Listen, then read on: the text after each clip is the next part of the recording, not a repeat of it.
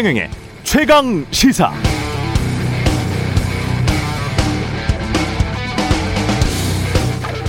집권 여당 경선 결과 이후 각자의 상황을 정리해 보자면 이재명 후보는 당에서 입장을 정하면 따르겠다는 것. 이긴 사람이 뭔가를 강하게 말할 수는 없는 상황. 그러나 경기지사직을 포기하지 않고 야당의 정치 공세가 예상되는 국감장에 나오겠다는 것은 본인은 정말 떳떳하다는 자신감의 표출로 봐야겠고요. 이낙연 후보도 본인이 직접 강하게 반발하는 모습을 취한 적은 없습니다. 경선 불복을 공식 선언하면 최악. 그런데 왜 경선 절차에 대한 이의 신청은 캠프에서 했는가?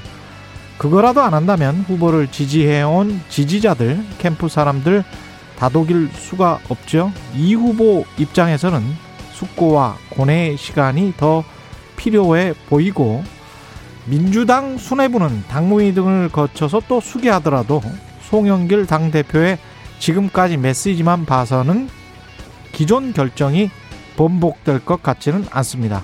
청와대는 최종 후보 결과가 나온 당일 축하 메시지 보냈고 어제 대장동 사건에 대해서 검찰과 경찰이 적극 협력해서 신속 철저히 진실을 조속히 규명하는데 총력을 기울여 달라 이렇게 말했죠. 경선 도중에는 어떤 후보의 편에도 서지 않겠다고 했으니까 약속은 지킨 것이고 경선 끝났는데 후보들 의혹이 있다면 그건 당연히 행정부의 일이다. 검찰과 경찰이 하라. 특검은 국회 정치의 영역이라고 명확히 선을 긋고 있습니다. 이런 청와대 입장은 윤석열 후보에 대한 고발 사주 의혹의 경우에도 마찬가지일 테고 결국 그렇다면 다시 민심의 향배는 수사기관들이 흘려보내는 팩트와 이를 쏟아내는 언론에 달려 있다는 말인데 선택적 사실, 선택적 정보, 선택적 의혹들만 증폭될 가능성이 높습니다. 진실은 요원한데 투표일은 다가오고 있고요.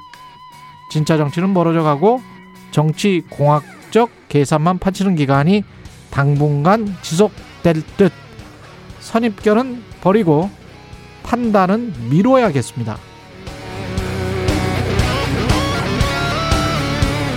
네, 안녕하십니까. 세상에 이익이 되는 방송 최경령의 최강시사 출발합니다. 저는 KBS 최경령 기자고요. 최경령의 최강시사 유튜브에 검색하시면 실시간 방송 보실 수 있습니다. 문자 참여는 짧은 문자 50원, 기본자 100원이 드는 샵 9730 무료인 콩 어플 또는 유튜브에 의견 보내주시기 바랍니다. 이번 주부터 2주간 청취율 조사 기간 맞아 최강 시사가 시원한 커피 쏘고 있습니다. 청취자 여러분의 많은 참여 부탁드리고요. 오늘 1부에서는 더불어민주당 박용진 의원, 2부에서는 국민의힘 이준석 대표 만나겠습니다.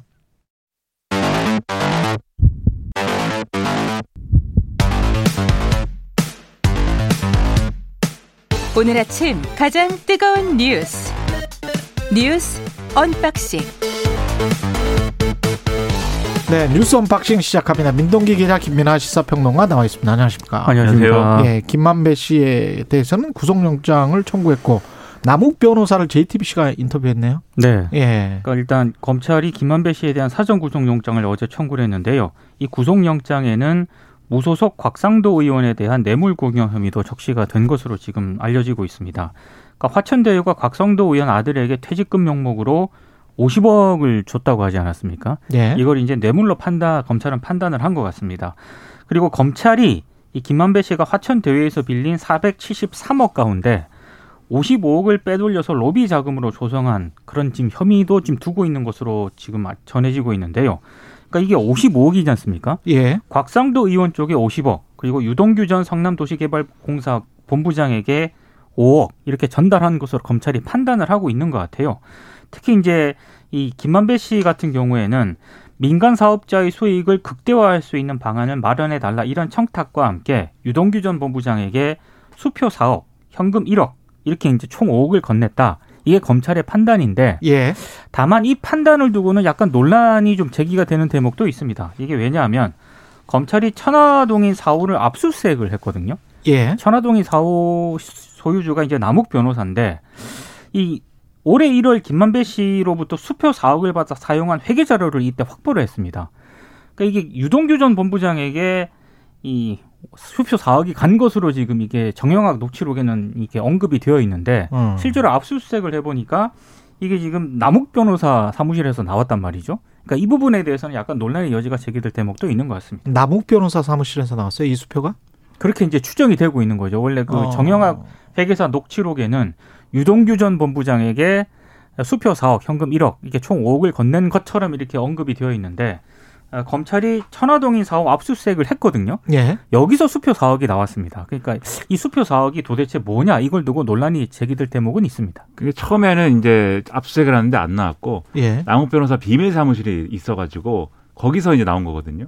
근데 이게 남욱 변호사한테 이 수표 자체는 이제 이 남욱 변호사한테 가 있는데 근데 이걸 남욱 변호사 선에서 어떻게 처리했는지가 또 그런 문제가 남는 그렇겠죠. 거죠. 그렇죠. 네. 그래서 이 대목에 있어서 남욱 변호사의 역할이 중요하기 때문에 들어와야 되는데 지금 이 수표 문제가 왜 중요하냐면 지금 여러 가지로 숫자를 지금 맞춰가지고 예를 들면 지금 대여금 형식으로 화천대유에서 빼낸 473억 원 중에 55억은 이제 그러한 이제 뇌물이나 이런 거 용도로 쓴 것 같다라고 여러 가지 추정을 하고 있지만 이게 현금이 이동한 거에 대해서는 지금 어, 검찰이 이 현금에 꼬리표가 달려 있지 않으니까 그렇죠. 이 결국은 이제 핵심적인 이 물증을 찾아야 되는 문제가 있는데 그게 이제 수표인 거거든요. 예. 근데 이 수표가 이제 가다가 지금 가다가 이제 길이 잃어버렸기 때문에 아. 그래서 요걸 이제 어떻게 수사하느냐의 관건인 것 같고 돈을 쫓아가는데 돈이 사라져 버렸군요. 예. 중간에 이제 가다가 멈춘 거죠 돈이. 예. 그래서 그 그- 멈춘 게이 이 예를 들면 우리가 어 이어 달리기 할때 예. 바톤을 누구한테 어떻게 줬느냐, 네, 이거를 찾아야 되는 거고. 아, 그리고 예. 혹자는 그런 얘기도 하더라고요. 이게 만약에 뇌물이라면 예. 누가 뇌물을 수표로 주냐. 뭐 그렇게 그렇죠. 그렇죠. 예. 이것도 좀 이상한데 어떤- 수표로 뇌물을 주나? 그렇습니다. 그래서 어떤 종류의 아무튼 트릭이 있을 수 있다 네, 이렇게 아. 볼 수가 있고,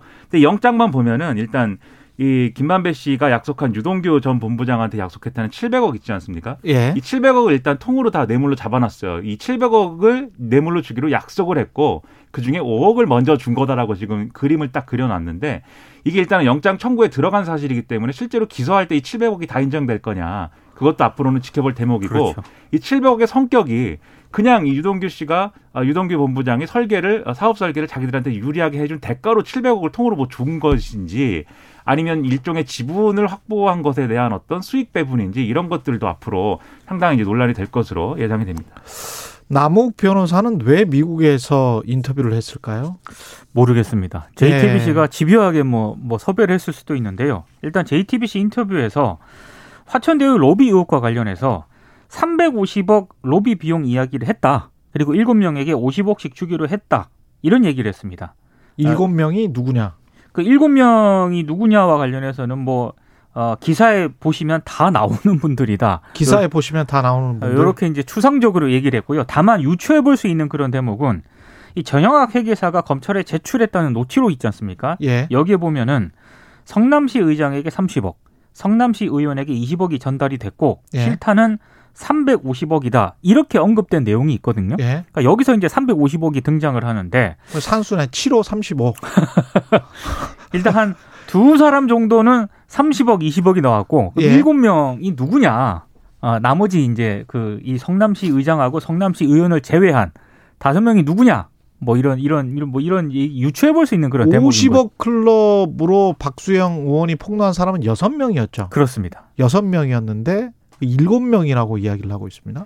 그렇습니다. 근데 그 일곱 명의 지금 성남시의회 의장하고 성남시 의원이 들어가는 건지 예. 이런 것들을 그것도 이제 모르는 명확하게는 얘기를 안 해가지고 네. 성남시 의장은 30억, 20억 이렇게 되면 이건 일곱 명이 아니고 여덟 명이잖아요. 아, 이거- 합쳐서 퉁쳐서 50억 그렇죠. 받을 사람들이 일곱 명 이분들은 그러니까 0.5인분 정도 되는 이제 분들이다라는 그러니까 30억, 건지 20억이기 때문에 예. 50억 클럽과는 별도의 그런 얘기일 건지. 아니면 여섯 명 플러스 한 명이 더 있는 건지 그렇죠. 그렇죠. 예. 아니면 그 여섯 명이 다 맞는 건지 그것도 아직 다 모르는 거 아니에요? 모르는 겁니다. 명확하게 예. 얘기를 안 했습니다. 그런데 대체적으로 뭐 나오는 인물들의 그 이름을 예. 내가 이제 들었다라는 취지에 뭐 그런 얘기를 했다고 봐야 될 것 같습니다.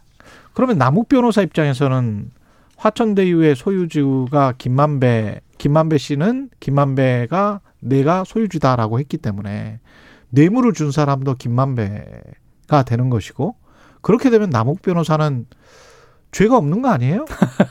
왜 본인은- 미국에 있지? 아니 본인은 그렇습니다. 네. 그 예. 국내 귀국을 준비 중이라고 하는데 예. 제가 봤을 때 인터뷰를 이렇게 한 거지 않습니까? 근데 최경영 기자도 너무 잘 알겠지만 예. 이렇게 혐의를 받고 있는 사람이 인터뷰를 할 때는요. 이유가 있어요, 분명히. 다 이유가 있고 예. 변호사와의 조율을 거친 다음에 인터뷰를 그럼요. 합니다. 그리고 실제로 오늘 일- 일본 언론 보도를 보니까 예. 국내 대형 로펌 변호- 변호사들을 선임을 했고 검찰 수사에 대비 중이라고 하거든요. 그리고 어제 인터뷰 내용을 자세히 보시면 이러 이러 이런 얘기를 들었다.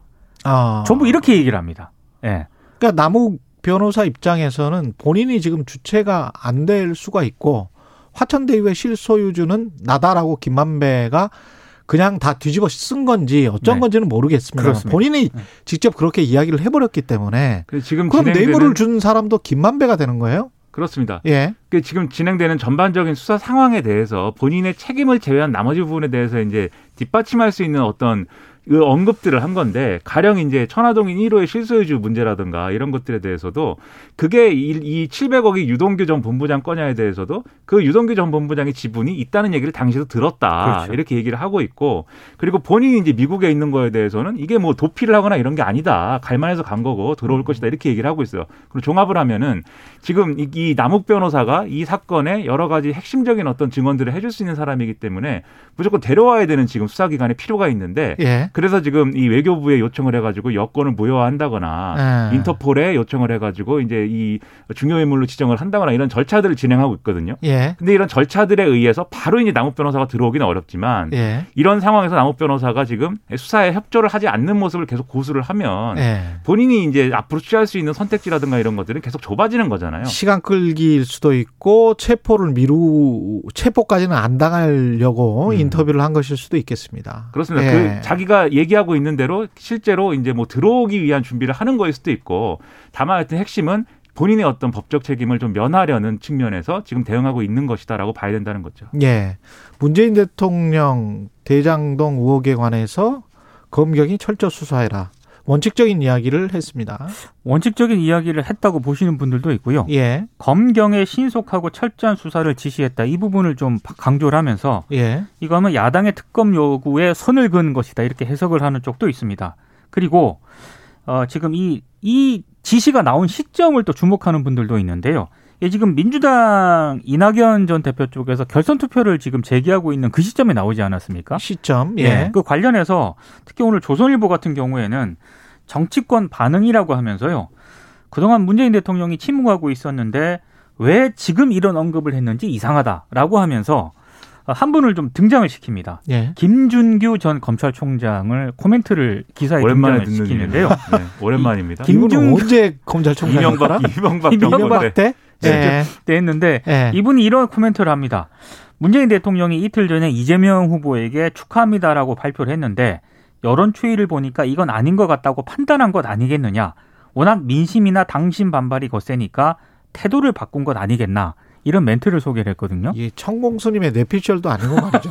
언론에서 한 사람 인터뷰 가지고 이렇게 뇌피셜로 해서 그 해석을 하는 거는 그냥 과장된 해석인 어제 것 청와대가 같고요. 문재인 예. 대통령의 이 수사 지시를 언급을 하면서요.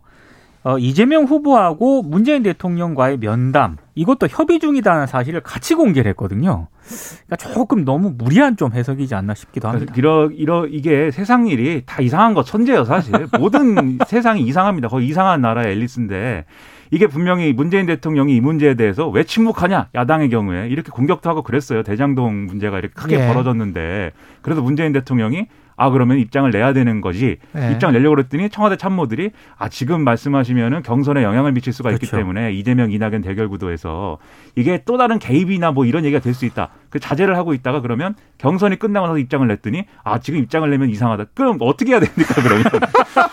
최경영의 최강기사도 마찬가지예요. 최경영 기자가 한마디 할 때마다 아 예. 최경영은 저런 사람인데 왜 이런 얘기를 했을까? 예. 온갖 해석이 뒤따르고. 그래서 이 세상은 이상한 일 천지다 이게. 사실에 근거해서 너무 팩트 그러니까 팩트 위주로 우리가 이야기를 하는 것은 좋은데 해석을 너무 과장해서 그걸 전면에 그렇죠. 내세우는 거는 그거는 좀 네. 금기시해야 될 것 같습니다. 네. 언론이 해야 될건 아닌 것 같고요. 이재명 지사는 국감에 직접 나오겠다는 거죠. 그러니까 원래 계획대로 경기도 국정감사를 정상적으로 하겠다라고 일단 밝혔고요. 예. 뭐 정치 공세가 예상이 되지만 오히려 대장동 개발 사업의 구체적 내용, 행정 성과를 설명하는 좋은 기회가 될 것으로 생각한다 이런 얘기를 했습니다. 국회 행정안전위원회가 18일로 예정이 돼 있고요. 그리고 국토교통위원회가 20일로 예정이 돼 있거든요. 아마 이두 어, 국감은 거기는 관련된 상임위들이니까 나와야 되겠죠. 네, 이재명 청문회가 될 것으로 일단 예상이 되고 있습니다. 예. 그러니까 이재명 지사 입장에서 뭐 정면 돌파 의지를 밝힌 거죠. 이게 이 송영길 대표가 예, 자제해줬으면 좋겠다. 그리고 경기도지사직을 계속 갖고 가는 게 예, 이게 뭐 여러 가지 공격을 받을 빌미 갖고 뭐 이런 것도 있지만 지금 경기도지사는 정치적인 어떤 중립 의무나 이런 것들을 또 해야 됩니다. 공무원이기 때문에. 예. 그래서 대선 후보로서 본격적인 행보를 하려면 도지사 사퇴가 필요한데 다만 이 굳이 국감에 나가가지고 이제 이것을 대응하겠다라는 것은 결국 이제 대장동 의혹에 대해서 피하는 모습을 보이는 것이 오히려 손해다라고 지금 판단하고 있다고 봐야 되겠고요. 동시에 앞서 말씀하신 이제 청와대에서 청와대하고 문재인 대통령과의 만남을 이제 좀 이재명 지사 쪽에서 요구를 했고 그것을 고려하고 있다 이런 얘기도 나오지 않았습니까? 예. 이거는 이제 여당 후보로서의 지위를 확정하기 위한 이제 행보거든요. 그래서 여당 후보로서의 지위 확정하고 대장동 의혹에 대해서 국감에서 설명하고 그다음에 이제 지사직 사퇴하고 본격적인 대선 후보로 행보로 가겠다 이런 스케줄을 지금 세웠다라고 볼 수가 있겠습니다. 지금 줄곧 사실은 당내 후보들에게도 사퇴를 하라라고 경기도지사직 사퇴하라고 공격을 받아왔잖아요. 그렇죠. 근데 그때는 쭉 사퇴를 안 하다가 국감 앞두고 사퇴를 하는 거는 그거는 저는 맞지 않다고 봐요. 그렇습니다. 예, 이러 이거는 다 원칙적으로 그냥 대응을 해야 되는 거예요. 그렇죠. 예, 그래서 나와서 할 말 있으면 하고 그게 본인의 실투가 됐든 뭐 호투가 됐건 그건 또 국민들이 판단을 해야 그렇죠. 되거든요. 보고 판단하는 거죠. 예. 원칙을 말씀하셨지만 경선을 거치고 근데 대선 후보가 됐으면 그러면 경기도지사 사퇴를 해야 되는 거죠 사실. 예. 도지사를 하면서 대선 후보를 같이 할 수는 없는 거니까. 그렇죠, 그렇죠. 언젠가는 사퇴해야 되겠죠. 그 그렇죠. 시한이 법정 시한이 12월 며칠인가 그렇지 않습니까? 그렇습니다. 12월 9일인가 뭐 그런데 예, 이제 그 전에라도 빨리 대선 후보로서 역할을 해야 되는 것이기 때문에 음. 그거는 있는데 예. 다만 대장동 의혹이 있기 때문에 이걸 피하는 모양새가 돼서는 말씀하신 대로 그것은 이제 안 된다는 거죠. 국감은 나와야 된다고 봅니다. 네. 예, 그렇습니다. 제 생각에도. 예. 잠시 후에 박영진 의원하고 이준석 대표에게 여러 가지 이야기 들어볼 게 많고 무효표 처리 방식에 대해서는 아직도 결정을 못했습니다. 민주당이. 민주당이 오늘 당무위원회에서요. 특별당규 59조 당 선관위 해석이 적절한지 판단하기로 했습니다. 오늘 오후 1시 30분에 이제 열리는데 아마 이때 이제 최종적으로 결정을 할 것으로 보이는데 일단 언론들의 해석을 좀 분석을 종합을 해보면은요. 어, 이낙연 전 대표의 이의 제기를 수용할 가능성은 좀 희박한 것으로 언론들이 일단 그렇게 전망을 하고 있고요. 음. 송영길 대표가 오늘 최고위원회하고 당무위원회 회의 사이에 이재명 후보와 함께 상임 고문단 오찬에 참석을 하거든요. 이때 예. 민주당 고문들이 다 옵니다. 아마 이 자리는 이재명 후보를 중심으로 한 뭐 단합이라든가 원팀 기조를 그렇게 강조하는 그런 자리가 될 것으로 보이는데 이 자리에는 뭐 추미애 전 후보라든가 추미애 전 장관이라든가 정세균 전 총리가 참석을 하는데 이낙연 전 대표는 여기에는 좀 불참을 할 것으로 예상이 되고 있습니다. 그러니까 소영길 대표는 당무위로 안 가도 된다는 입장이었어요. 최고위에서 결정하면 되는데 예. 굳이 당무위를 여는 거는 이낙연 전 대표 측의 입장을 반영한 거예요. 그거는 음. 그런 당무위 결론에 대해서는 이낙연 전 대표 측이 그러면 수용을 해야 되죠. 근데 지금 분위기는 캠프 분위기는 그렇지가 않은데 이낙연 후보 캠프. 그렇죠. 예. 이 수용하게 만드는 거는 결국 이낙연 전 대표의 몫입니다. 그래서 이걸 오늘 할 수 있느냐 오늘 상당히 중요한 날이라고 볼 수가 있겠죠. 알겠습니다. 뉴스 unboxing 민동기 기자 김민아 평론가였습니다. 고맙습니다. 고맙습니다. KBS 일라디오 최경영의 최강 시사 듣고 계신 지금 시각 7시 39분으로 향하고 있습니다. 오늘 하루 이슈의 중심. 당신의 아침을 책임지는 직격 인터뷰.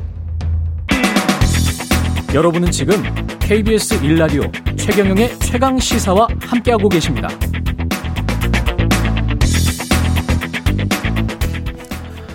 더불어민주당이 이재명 대선 후보의 과반 득표를 두고 경선 후유증 심각한데요. 더불어민주당 대선 경선 후보 가운데 한 분이었죠. 에, 박용진 의원 나와 있습니다. 안녕하세요. 네, 안녕하세요. 오랜만에 뵙습니다. 예, 오랜만에 뵙습니다. 전쟁이었습니다, 거의. 끝나고도 전쟁이네, 근데. 예. 저, 저한테는 뭐 아주 의미 있는 시간이었고요. 이었고. 또, 뭐, 과제도 많이 남기고 숙제도 많이 있죠. 음, 경선 끝났는데 소감은 어떠세요? 해보니까. 음, 아, 진짜 겁 없이 달라들었구나. 이런 아. 생각이 하나 들고요. 예. 어, 대한민국에 꼭 필요한 게 사실은 이제 좀 정치가 젊어져야 된다 이런 거였어요. 예. 그리고 정치가 시대의 발목을 잡는 게 아니라 손목을 잡아 끄는 역할을 좀 해줘야 되는데 그런 면에서 제가 어떤 에너지도 좀 불어넣고 변화의 조짐도 좀 끌어내는 음, 그런 국민적 바람에 부응하는 역할을 하려고 했는데 어 일정하게 그런 그 뭐 흐름을 만드는 거는 있었던 거는 같아요. 예. 그리고 뭐 새로운 아젠다도 제시를 했고요. 다만 그 제가 최종 뭐 그 주인공 음. 혹은 선두 선두에 서는 역할 이거는 이제 못하게 됐습니다만 예. 어, 이런 도전은 계속돼야 된다고 생각하고 저도 그래서 뭐 마지막 연설에 어, 민주당 경선의 결승선 어. 박용진에게는 새로운 출발선이다 어. 이렇게 말씀을 드렸고요. 민주당 지지자들 그리고 국민들은 왜 이재명을 1등, 이낙연을 2등으로 시켰을까요?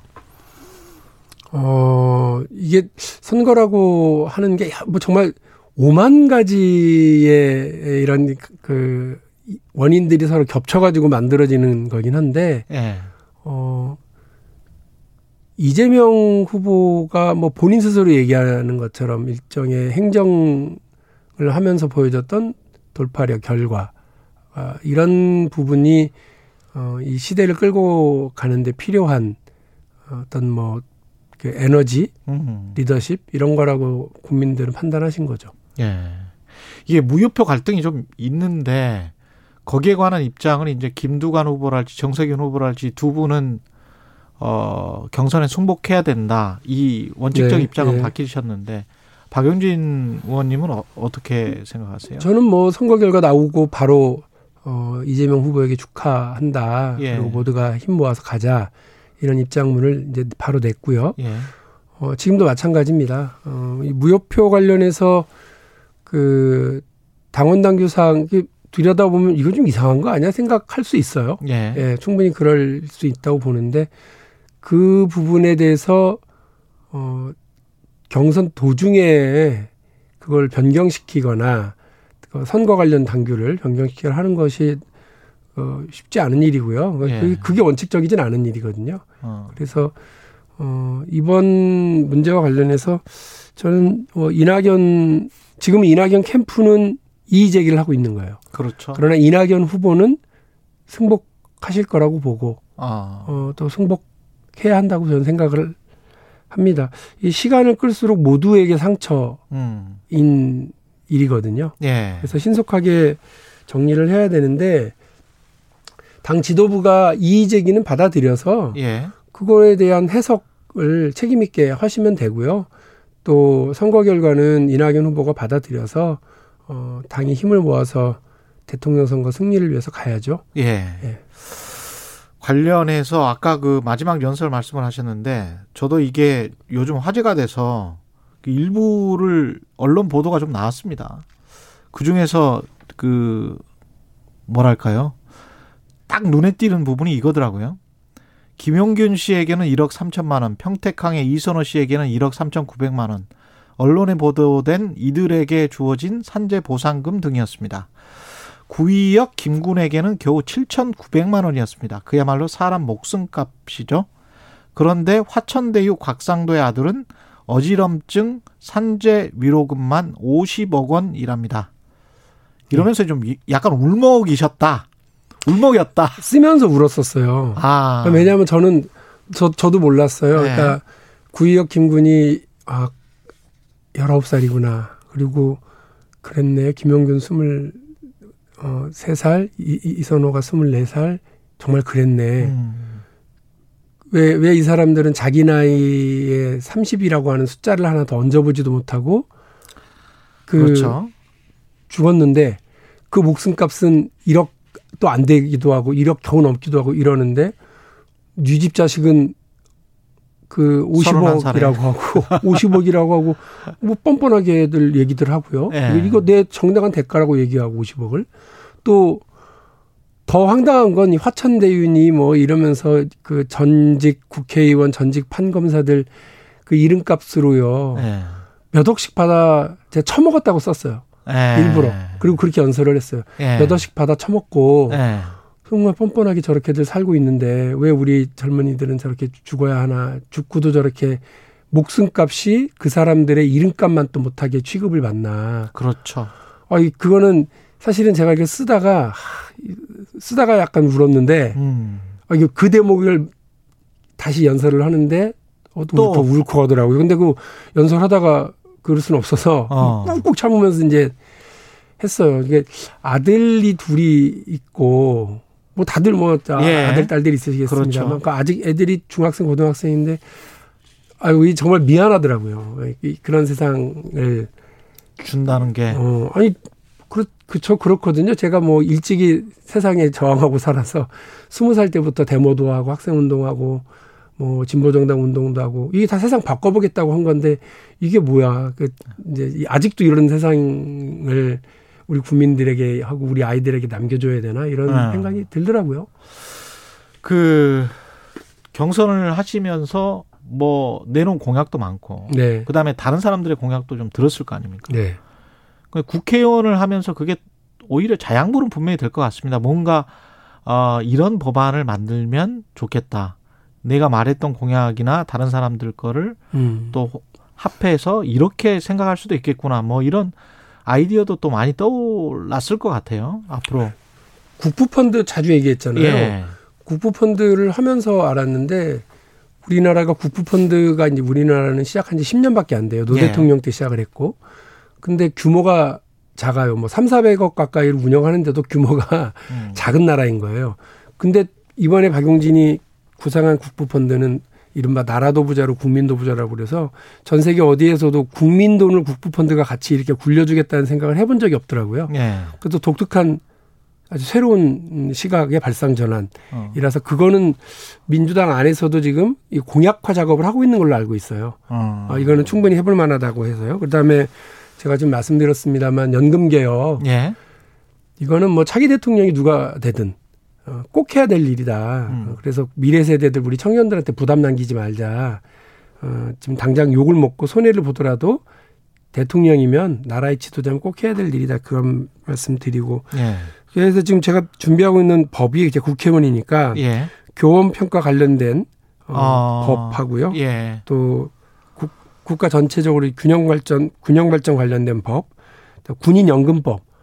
그 지금 그 간부들은 군인 연금에다 해당되는데 우리 의무병들 사, 사병들한테는 예. 군인 연금이 적용이 안 돼요. 그래서 아. 그 연금으로만 보면 우리 사회를 위해서 열심히 일한 나이인데도 불구하고 그 기간인 18개월이 아무런 레코드가 안 남는 기록이 없는 그러네요. 생각해 보니까. 군인 말은 군인 연금인데 사실상 간부 연금이에요. 그러네. 왜 사병은 연금 안 주지? 연금을 연금을 저도 받을 28개월 근무했는데. 그렇죠. 연금을 받는다고 예. 그러면 이상하고 연금으로 기록이 남아야 되는 거죠. 연금 에 그렇죠. 해당되는. 그러니까 내가 뭔가 일을 한 걸로. 그렇죠. 그러면 그 18개월이 나중에 국민연금과 합산되면 나중에 상당히 그 두둑해지거든요. 그렇죠. 그게 근데 그 2년 18개월을 뭐. 빼버리잖아요. 국가를 위해 선신한 기간인데. 그거는 줘야 될 것 같다는 군대 갔다 온 사람들 입장에서는 약간 그런 생각이 듭니다. 예. 그럼요. 그러니까 예. 저는 뭐 저 모병제 남녀평등 공무제라고 하는 제도적 개혁을 얘기를 했습니다만 이 지금은 지금 의무병으로 있는 우리 청년들에게는 반드시 뭔가 이렇게 그 보상을 해줘야 되거든요. 예. 그런데 그 지금 유, 제가 어떻게 따져 보니까 유일하게 남아 있는 우리 군인들, 의무병들, 현역병들한테 도움이 되는 제대 군인 지원 대- 그 제도는 죽거나 다쳐야만 바- 받을 수 있는 그 의무와 관련된 아. 아, 그 의- 의료 지원과 관련된 것만 남아 있지 나머지는 다 사라졌거든요 사실상. 그러니까 누가 군대 가려고 그러고 누가 가서 목숨 바쳐 충성하려고 그렇죠. 하겠어요. 예. 대장동 의혹 같은 음, 경우는 이번에 이제 국감에서 어쩔 수 없이 그게 계속 화제가 될 것 같고 그것과 이제 고발 사주 의혹이 마치 부록처럼 계속 따라다닐 것 같은데 네. 정쟁판이 돼서 또 이제 주장만 하고 어떤 진실을 쫓아가거나 뭐 이런 것 같지는 않더라고요. 제가 문득 문득 이렇게 국감장을 보면 네. 이게 핵심은 뭐라고 보십니까? 여러 시각이 있을 수 있을 것 같아요. 이재명 시장의 관련 여부, 그 다음에 법적 카르텔, 그 다음에 이런 개발 이익이 남으면 결국은 국회에서 논의돼야 되는 거는 이거 어떻게 해야 되지? 공영과 민간 개발 사이에. LH 사태와. LH 사태와 대장동 사태를 우리가 많이 비교를 했었잖아요. 예. 근데 LH 사태는 그래서 이해충돌 방지법이 통과된 거예요. 예. 국회라고 하는 곳에서 이 국민들 그러니까 그동안 여러 논란 끝에 맨날 좌절됐었는데 이해충돌 방지법이 통과가 됐어요. 어. 그래서 그 뭐 넓게 잡으면 몇백만 명이 그 관련에 해당이 돼서 처벌될 수 있고 사전에 차단할 수 있는 조항들이 생겼거든요. 그런데 지금 대장동을 보면서 그래 뭐 여야 간에 정쟁할 수 있어요. 그런데 적어도 국회에서는 대안을 내놓으려고 해야 되거든요. 그럼요. 그 오히려 이- 이재명 같은 경, 경쟁을 했던 박용진은 이재명 후보와 경쟁을 하면서 그런 그 대장동 같은 또 다른 그런 민관 합작으로 인한 그 저 문제점이 생겨나지 않도록 그 대안을 냈는데 야당은 대안은커녕 계속 정쟁만 하려고 하더라고요. 이준석 대표한테 제가 실망했던 건 예. 이준석 대표가 젊고 새로운 어떤 정치를 보여줄 수 있었는데 지난 뭐 100일 넘게 취임해서 꽤긴 시간 동안 무슨 대안을 제시하진 않고 그냥 젊은 구태 나이만 젊은 그 정치적 구태의 모습을 그냥 반복하고 있는 것 아닌지에 좀 답답해요. 예. 야당 대표가 이런 문제에 있어서 대안도 좀 내고 그 대안을 좀 그 이번 국감 기간에 대안 내는 야당으로서 모습을 보여주면 좋을 텐데 그런 면에서 좀 아쉽고요. 하나 이제 이 걱정은 이재명 후보가 굳이 그 국감에 출석하겠다고 그래서 아, 그것도 여쭤보려고 그랬는데. 당 대표도 권고를 했고 예. 어뭐 많은 사람들이 그럴 필요 없다. 예. 이제 그 대선 후보로서 집중하시라 이랬는데 어 경기지사로서 역할 끝까지 하겠다고 하는 걸 뭐 나쁘게 보지는 않습니다만 어 글쎄요. 그러니까 구- 굳이 저는 이걸 정면 승부라고 라고들 어. 이렇게 그 정면 표- 돌파 이렇게 정면 하죠. 승부 정면 돌파하는데 저는 정면 충돌로 갈까 봐서 정면 충돌로 갈 어, 갈수 있다. 아 이거 우- 우리 차가 더 비싼 차인데 이거 정면 충돌하면 우리만 손해고 아, 저- 저 사람들은 국회의원이고 여기는 대통령 아니 뭐 후보기 그런 거죠. 때문에 뭐 그래서 우리 차가 더 비싼 차다. 굳이 소모전에 후보가 아. 대선 후보가 보험회사가 산정을 잘 해주지 않을까요? 보험회사 없습니다.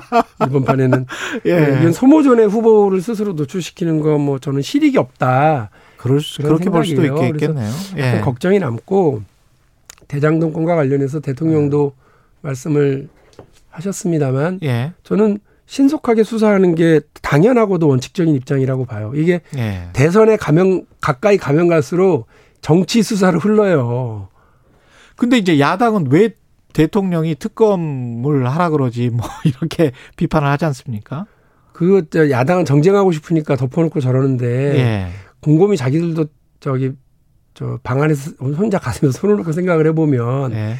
특검으로 가면서 또 다른 정쟁과 논란과 시간 끌기로 하느니 빨리 지금 지금 검찰이 늦게 시작해서 그렇지 그리고 핸드폰 하나 못 그 압수수색 네. 제대로 못해서 그렇지 어쨌든 관련자들 계속 소환해서 하고 있고 지금은 구조가 경찰과 경, 검찰이 서로 경쟁하는 구조이거든요. 예. 대통령 지시로 이제 협조하는 구조로 가긴 합니다만 음. 경쟁과 협조가 같이 가는 구조라서 검찰도 경- 경찰도 덮어놓고 이렇게 그 이렇게 사건을 이렇게 뭐 만지거나 그렇죠. 이럴 수는 없는 상황이에요. 그렇습니다. 왜냐하면 유동규 씨 헤- 휴대폰 같은 경우도 경찰에서 우리가 발견했어 이러면서 보도 자료가 따로 나왔었거든요. 아, 이게 이제 대한민국 검찰 망신 망신 망신 대망신했고 예. 근데 어 어쨌든 진실에 접근해서 저는 예. 여야 가릴 것 없이 싹 다 잡아들여야 된다고 봐요. 그렇습니다. 예, 그리고 예. 그 대상자가 누구든 간에 가리지 말고 처분해 처리해야 되는 게 예.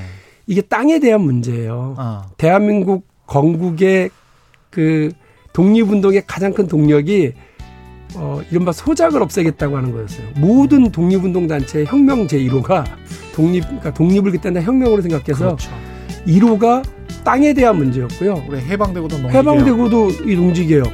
이거 되게 핵심이었고, 예. 6.25때 공산당한테 지지 않을 수 알겠습니다. 있었던 것도 역시 시간이 다 농지개혁의 힘이었죠. 땅이 문제라서 더불어민주당 박용진 의원이었습니다. 끝났나요? 예. 네.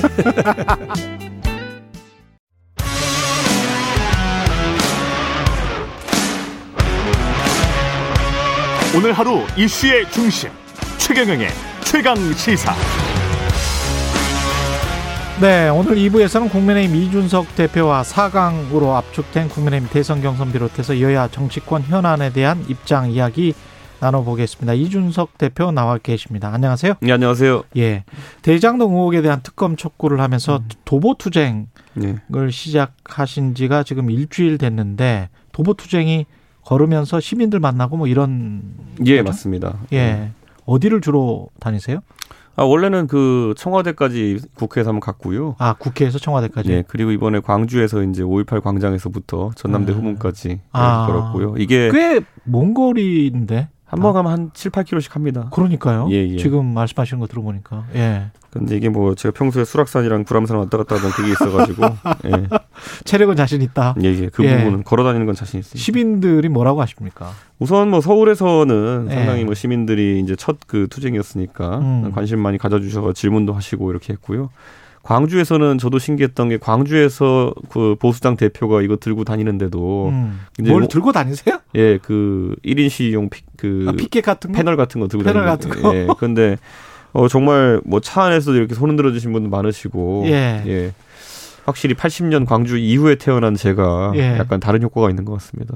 도보 투쟁 그, 그런 거는 같아요. 아무래도 그 국민의힘의 과거의 색이 네. 이준석 대표한테는 그 거의 보이지가 않- 않으니까. 그리고 저희 예. 이번에 대선 후보도 4강 올라가신 분들 몇몇을 하나씩 보면요. 음. 뭐 가나다 순으로 표현하자 그러면은 우선 원희룡 후보 어, 음. 과거에 학생 운동 열심히 했던 그리고 예. 제주도 출신이고 그렇기 예. 때문에 호남에서 전혀 이제 그런 거부감이 없는 후보고요. 예. 거기에 대해서 유승민 후보 같은 경우에도 바른정당 시절부터 그때 2017년 대선 지고 나서도 5.18 묘지 홀로 찾아가지고 이렇게 참배하고 했던 분이고 뭐 거기다가 윤석열 후보 같은 경우에는 뭐 전두환 모의 재판에서 뭐 음. 사형을 구형했다 뭐 이런 음. 얘기가 나올 정도로 어 호남에서도 관심을 가질 만한 후보고 홍준표 후보는 어 본인이 그렇게 호남의 사위라고 요즘 하고 다니십니다. 예. 그 어, 사모님이신 이순삼 여사가 예. 전북 출신이거든요. 아, 그러시군요. 그러다 보니까 뭐 예. 어느 후보보다도 이 네 명의 후보 같은 경우에는 어, 호남에서도 관심 가질 만한 후보다 이걸 좀 음. 느끼고 있습니다. 이게 대장동 의혹이 계속되고 있고 검찰 수사, 경찰 수사 계속되고 있는데 이재명 후보가 이제 최종 후보로 선정이 됐어요. 예, 물론 이제 약간의 분란은 있는 거는 같습니다만 네. 국민의힘 입장에서는 어떻습니까? 이재명 후보. 저희는 뭐 사실 이낙연 후보 입장이 좀 아쉬울 수 있겠다 예. 네, 그런 생각을 하지만 뭐 이재명 후보가 된 거 저희 입장에서 선거 측면만 보면은 뭐 나쁘지 않습니다.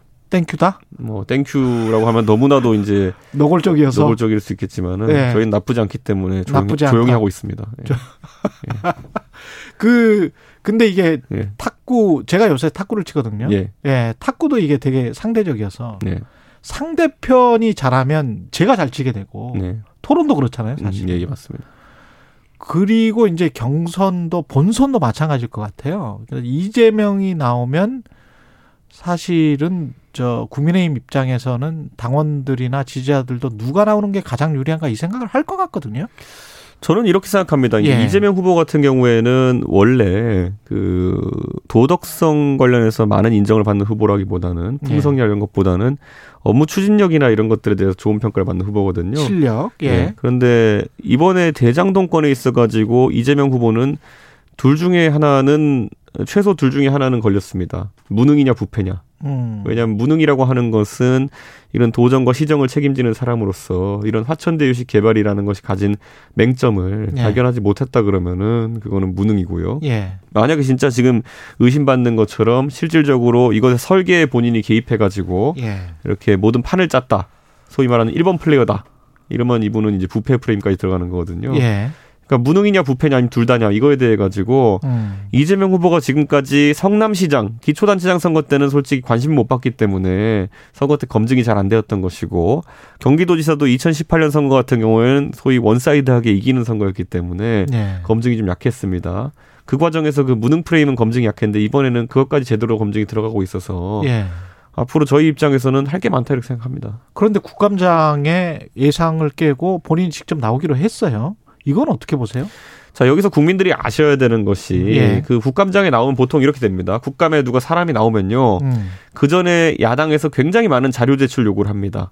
아 맞아요. 예. 예. 이것도 갖고 와봐라, 저것도 갖고 와봐라. 왜냐하면 궁금한 걸 자료를 들여다보고 그 안에 잘못된 질- 거를 그. 인물한테 물어봐야 되는 거 아닙니까? 그렇죠. 예. 근데 지금 이재명 지사가 국감에 참여하는 것과 별개로 그럼 경기도청이나 성남시청이 자료 제출 요구에 굉장히 협조적이냐? 예. 그럼 아닙니다. 아. 야당이 달라는 자료도 웬만해서 안 줍니다. 예. 그렇기 때문에 이재명 지사가 나온다고 하는 것도 저는 뭐 놀랍진 않습니다. 왜냐하면 자료가 없는 상황에서 저희가 어 그 뭐 코끼리 다리 만지기도 아니고 어떻게 그걸 그 간만으로 얘기할 수 있겠습니까? 아. 그렇기 때문에 좀 그런 장면을 이재명 후보가 원하는 게 아닌가 그런 생각입니다. 정보는 차단하고 토론을 하자고 하면 아무래도 불리하다. 뭐 이런 말씀이네요. 그렇죠. 예. 나온 나오긴 나오되 정보는 안 준다 뭐 이런 거 아닐까요? 근데 이 아- 무능 최소한 무능은 걸렸다 이랬잖아요. 네. 근데 이제 이재명 캠프 쪽에서 계속 주장하는 거는 그때 당시에 그 정도를 어 성남시가 가져간 것은 우리로서는 최선을 다한 것이고 일반적으로 봤을 때 많이 가져, 가져간 것이다. 제가 모든 것을 이제 예. 그 사실 민주당이 하는 모든 변명은 예. 과거 민주당의 행적으로 비판할 수 있다라고 제가 이야기했는데요. 예. 어, 지금 화천대유에서 보면 11만 퍼센트 이런 식으로 뭐 수익을 보고 이런 사람도 있지 않습니까? 음. 이런 게 지금 문제가 되고 있는 건데 이게 만약 예측을 못해서 그냥 발생한 아까 말했던 얘기라 그러면은 과거 이명박 정부 시절에 보면은 뭐 터, 터널을 지었는데 맥쿼리가 10% 갖고 갔다고 해가지고 민주당이 뒤집어진 적도 많았어요. 어떻게 맥쿼리 같은 호주 자본한테 10% 이익률을 보장해 줄 수 있냐 그러면서 다 뒤집어지고 게이트라고 하고 이랬던 적이 있었어요. 이명박 정부 시절에. 기억납니다. 그랬던 기억나요. 사람들이 예. 11만 퍼센트 가져간 사람들에 대해 가지고는 예. 아 이거 그냥 우리 예측 실수인데 이래 버린다는 거는요. 예. 진짜 후안무치한 것입니다. 그렇기 예. 때문에 모든 민주당의 지금 변명은 과거 10년 전 민주당의 행적으로 비판할 수 있습니다. 저는. 예. 그 특검과 관련해서는 청와대가 검찰과 경찰이 신속하게 협력해서 조속히 수사해라. 예. 이거는 이제 야당 입장에서는 특검을 안 받아들이는 걸로 그냥 인식하고 비판하는 성명이 나왔던데요. 예. 저는 기본적으로 그 검찰과 경찰 아, 이 수사본부가 어 사실 대통령께서 어떤 의지를 밝힌다 하더라도 어, 약간 긴가민가할 수밖에 없는 상황이다. 음. 저희가 과거에 그 윤석열 검사를 검찰총장으로 임명하면서 예. 대통령께서 누구에게나 성역 없는 수사를 하라고 강조하셨던 적이 있습니다. 예. 그때 많은 국민들이 보면서 아 진짜 대통령께서 이런 부패를 근절하려는 의지가 있나 보다 이런 생각을 했죠. 그런데 나중에 진짜 그 윤석열 검사가 검찰총장이 되어가지고 어 본인들이 아플 만한 수사, 그러니까 조국 장관 일가에 대한 수사를 하니까 그 뒤로부터 어떻게 됐습니까? 사실 추미애 장관 등이 윤석열 총장에 대해 감찰도 진행하고 하면서 계속 괴롭혔죠. 음. 그러다 보니까 많은 사람들 입장에서는 실제 검찰 공무원이나 경찰들이 보기에는 아니 성역 없는 수사하라 그래서 했더니만은 이렇게 찍어서 괴롭히네. 그러면 진짜 이번 같은 경우에도 예. 철저한 수사를 해는 하라는 건가 말라는 건가. 아, 저 같으면 약간 헷갈릴 것 같아요. 국민들이 의심할 수 있다. 했더니만은 나중에 혼냈잖아요. 예. 대장동 사건 같은 경우는 이제 야당 입장에서는 뭐 이재명 후보를 공격하는 게 당연할 것 같은데 기자 입장에서 봤을 땐 또 다른 이제 어떤 구조의 문제가 보이기는 하거든요. 법적 카르텔의 네. 문제는 분명히 보이는데 그리고 그게 어 곽상도 의원의 아들 뭐 50억은 따로 이야기를 하, 한다고 하더라도 네. 정관들이 그렇게 많이 들어가 있는 것, 권순일 대법관까지 포함해서 이건 뭔가 구조적으로 국회에서도 그렇고 정치권에서 뭔가 해야 되는 거 아닙니까? 그래서 이제 저희가 권순일 대법관의 이름이 나오면서 예. 사실 권순일 대법관이라고 하면은 대법관을 최근까지 지내신 분이고 음. 가장 인상적인 판결이라고 하면은 결국 이재명 어, 지사에 대한 어, 대법원 무죄 취지 파기 환송일 텐데 예. 그분이 도대체 화천대유 왜 필요한 거지? 이런 생각을 할 수밖에 없는 것이거든요. 예. 그리고 박영수 특검 같은 경우에는 이분이 왜 그러면은 거기에 필요한 것이지? 예. 그러니까 딸 따님분이 왜 거기서 근무해야 되는 것이지? 뭐 이런 것들이 의문 사항이기 때문에 예. 법조 카르텔이라 하더라도 오히려 저희 입장에서는 어 정관계 로비설에 염두를 두고 어, 굉장히 이제 세밀한 수사를 했다 이런 판단인 것이죠. 거기까지 확대가 된다고 하더라도 국민의힘은 찬성이다. 당연하죠. 저희는 예. 저희는 권순일 대법관 같은 경우에는 특히 김만배 씨 제가 계속 이야기하지만은 예. 김만배 씨가 그때 대법원에 이재명 지사의 판결을 전후해서 드나들었던 기록도 있고요. 그리고 무엇보다는 대법원에 왜 그렇게 일 없이 갔냐고 물어보니까 머리를 하러 갔다 그래 이발소에 갔다 그랬거든요. 대법원에. 예, 예, 예. 근데 그 최 기자님도 그 취재도 해보셨겠지만 예. 저 같은 그냥 사람은요. 예. 공짜 밥을 준다고 해도 예. 저는 경찰서나 검찰청, 법원 이런 데 가서 밥 먹고 싶지 않습니다.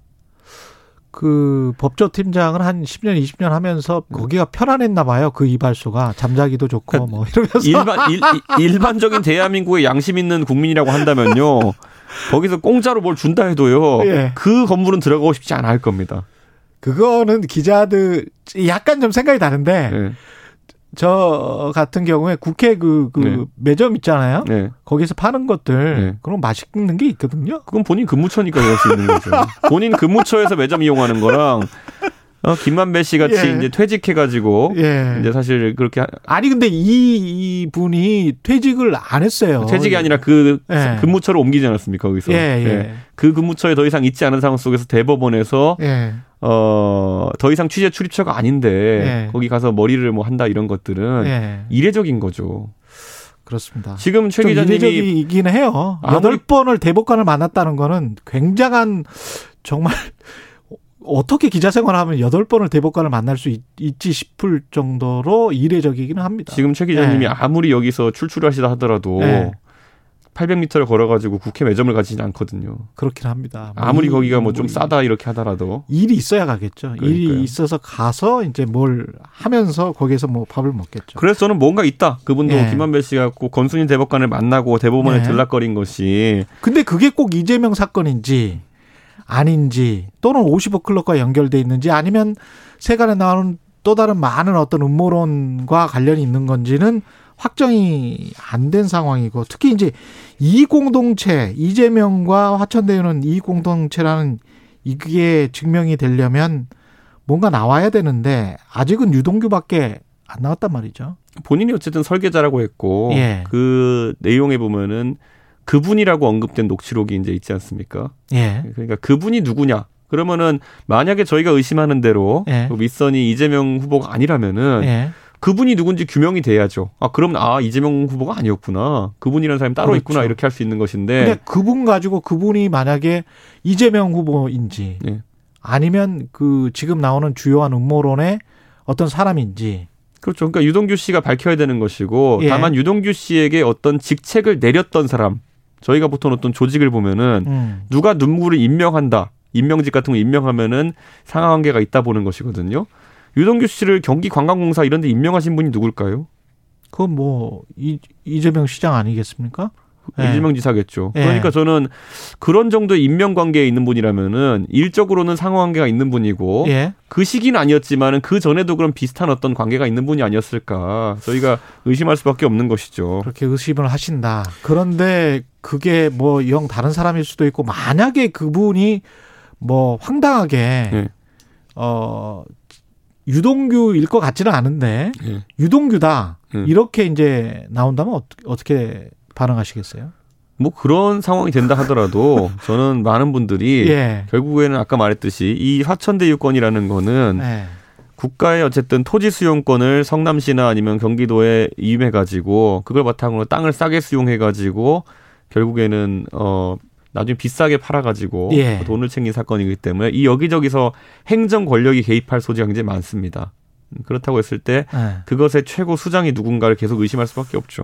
이 행정 권력이 그 개입할 가능성 그리고 기자들이 지금 계속 그 어떤 법적 카르텔에 관해서 기사를 쓰는 이유는 사실은 관련된 직업 또는 관련된 수사 사건을 맡았던 사람들 그리고 변호사가 된 사람들이 관련됐을 가능성. 그래서 고문이 그렇게 많을 가능성.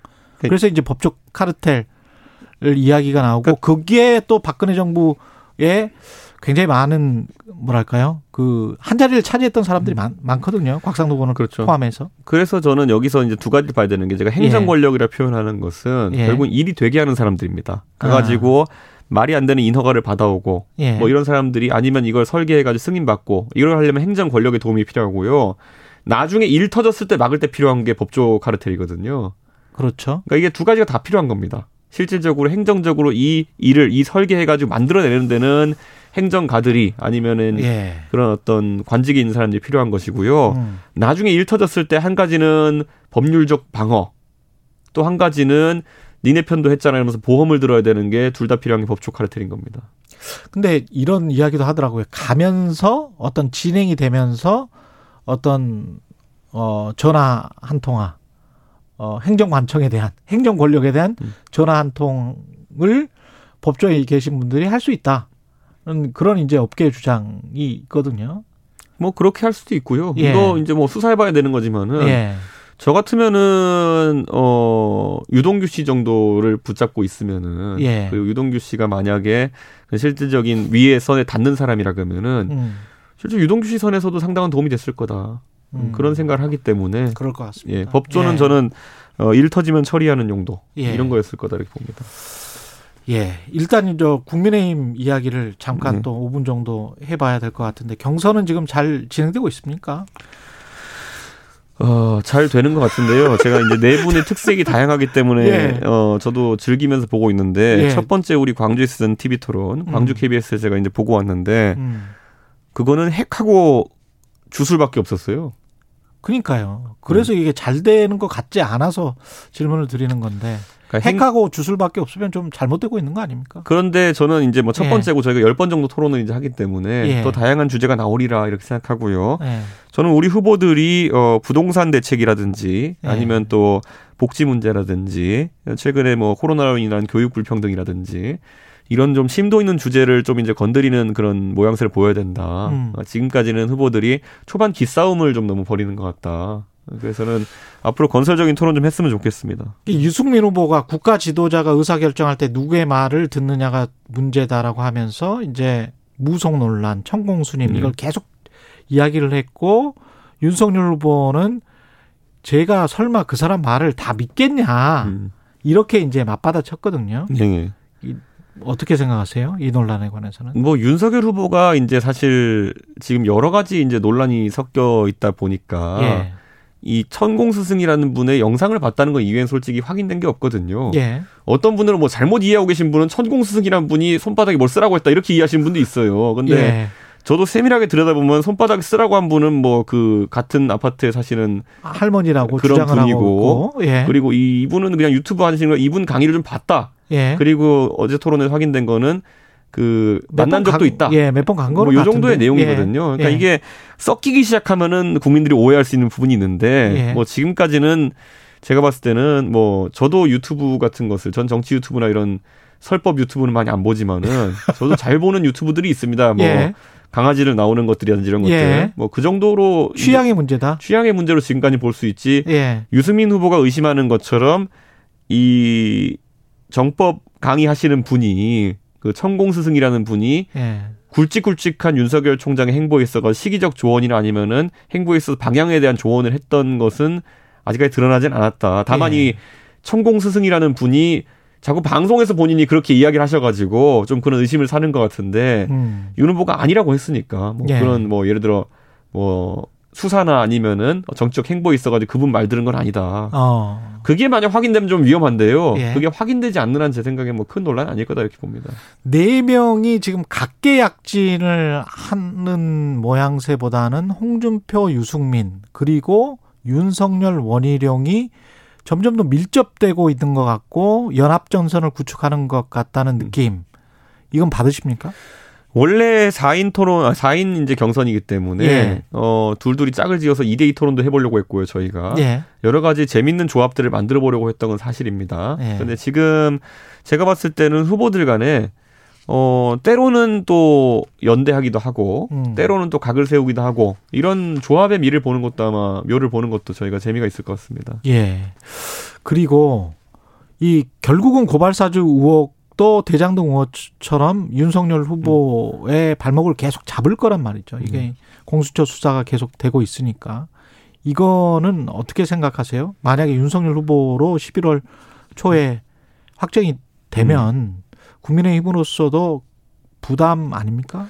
저는 그 고발 사주 요건 같은 경우에는 예. 윤 후보 측에서 지시 관계를 명확하게 부정하고 있고요. 음. 그렇기 때문에 지시 관계가 없었다고 한다면은 윤 후보가 뭐 법적이나 도의적으로 책임질 부분이 많지는 않아 보입니다. 예. 네, 그런데 만약 지시 관계가 드러난다면 그거는 어, 직접적인 이제 본인이 했던 그렇죠. 말에 대한 어, 반대되는 이야기거든요. 예. 그렇기 때문에 어, 수사를 통해 가지고 지시 관계가 밝혀지느냐 아니냐에 따라 가지고 큰 변화가 있을 거다 이렇게 봅니다. 근데 만약에 예. 손준성의 이름만 확정되지 않고 한 사람 그 위에 있는 사람이 더 나온다면 음. 그리고 그 사람이 윤 후보와 누가 봐도 최측근이라면 그러면 또 정치적인 상황은 달라지지 않을까요? 그건 좀 제가 봤을 때는 판단을 해야 될 부분인데요. 예. 지금까지는 손준성 검사의 위라든지 예. 아니면 그 중에 이제 윤석열 후보의 이름이라든지 아니면 이런 게 음. 나오지 않고 그렇게 의심할 개연성도 아직은 많지 않아 보인다. 예. 그렇기 때문에 지금 단계에서는 뭐 큰 문제가 없어 보이는데 예. 아까 최 기자님 말씀하신 대로 검찰이나 공수처의 수사를 통해서 그 위를 밝혀내고 아니면 다른 관계자가 밝혀지고 예. 윤 후보와 연관이 있다 이렇게 그러면은 여론이 좀 출렁이 가능성도 있어 보입니다. 예. 마지막으로 한 가지만 더. 김종인 위원장님, 전 위원장님은 어떻게 영입 만약에 최종 후보 선출되고 들어오실 수 있어요? 후보가 확정되면 저희가 이제 모시러 가야죠. 아, 네, 모시러 가야 저랑 된다? 같이 이제 모시러 가야 되는데 예. 당연히 그 걸맞는 예우와 네. 역할을 드릴 수 있어야 되는 상황이 와야죠. 그게. 예, 알겠습니다. 말씀 감사하고요. 국민의힘 이준석 대표였습니다. 고맙습니다. 예, 감사합니다. 예. 공정, 공익, 그리고 균형. 한 발짝 더 들어간다. 세상에 이익이 되는 방송. 최경영의 최강 시사.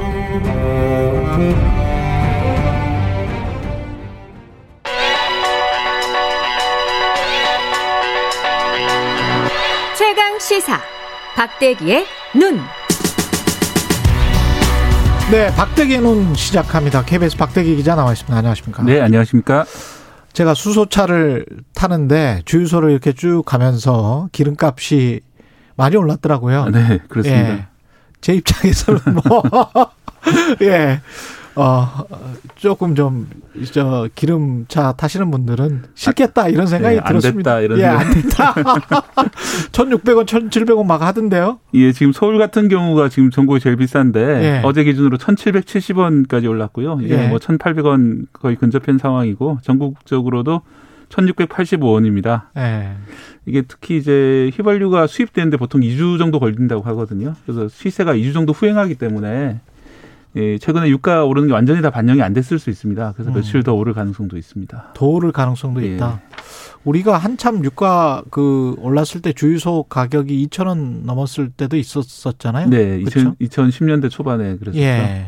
지금 국제 유가는 어느 정도 수준입니까? 예, 어젯밤에도 다시 올랐는데요. 예. 서부 텍사스산 원유가 0.15% 오른 80.63달러에 마감을 했습니다. 80.63달러. 네, 이게 7년 예. 만에 최고치를 연일 이어가고 있는 겁니다. 네. 7년 전이 2014년인데 어, 당시 이후에 미국에서 그 셰일가스 셰일 혁명이라고 부르죠. 셰일가스가 대거 개발되면서 한 7년 정도 국제 유가가 안정세였는데 7년 만에 다시 최고치를 뚫고 있는 그런 상황이고요. 음. 특히 이제 지난밤 전해진 뉴스 중에는 IMF가 세계 올해 성장률을 6%에서 5.9%로 1% 0.1% 포인트 하향하겠다 이런 발표를 했는데도 불구하고 어 유가가 조금 더 올랐다는 데 의미가 있는 거거든요. 보통 예. 이런 발표가 나면은 아 경제가 안 좋아지겠구나. 그래서 유가가 떨어진 경우가 많은데 예, 반대로 올랐다는 거는 유가 좀 상승 동력이 커 보이는 그런 상황입니다. 왜 이러는 겁니까? 왜 오르는 거죠?